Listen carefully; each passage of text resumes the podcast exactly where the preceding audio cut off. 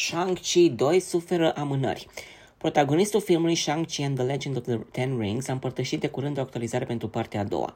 Simu Liu a postat recent pe Threads, o nouă aplicație de socializare, într-o sesiune de întrebări și răspunsuri inițiată de actor, răspunzând doleanței unui fan în ceea ce privește situația părții a doua. Mi se transmis că ar urma după următorul film Răzbunătorii, dar proiectul acesta suferă amânări din pricina unor circunstanțe nicolo de puterile mele. Deși nu a precizat care sunt aceste circunstanțe, Disney a modificat recent grila de lansare pentru mai multe proiecte MCU, o posibilitate fiind greva scenariștilor în continuare desfășurare și controversele din jurul lui Jonathan Majors, acesta din urmă fiind arestat pe data de 25 martie. Simu Liu a adăugat că speră să aibă mai multe detalii de împărtășit în curând. În decembrie 2021, The Hollywood Reporter a dezvăluit că Destin Daniel Cretton se va întoarce la regia părții a doua.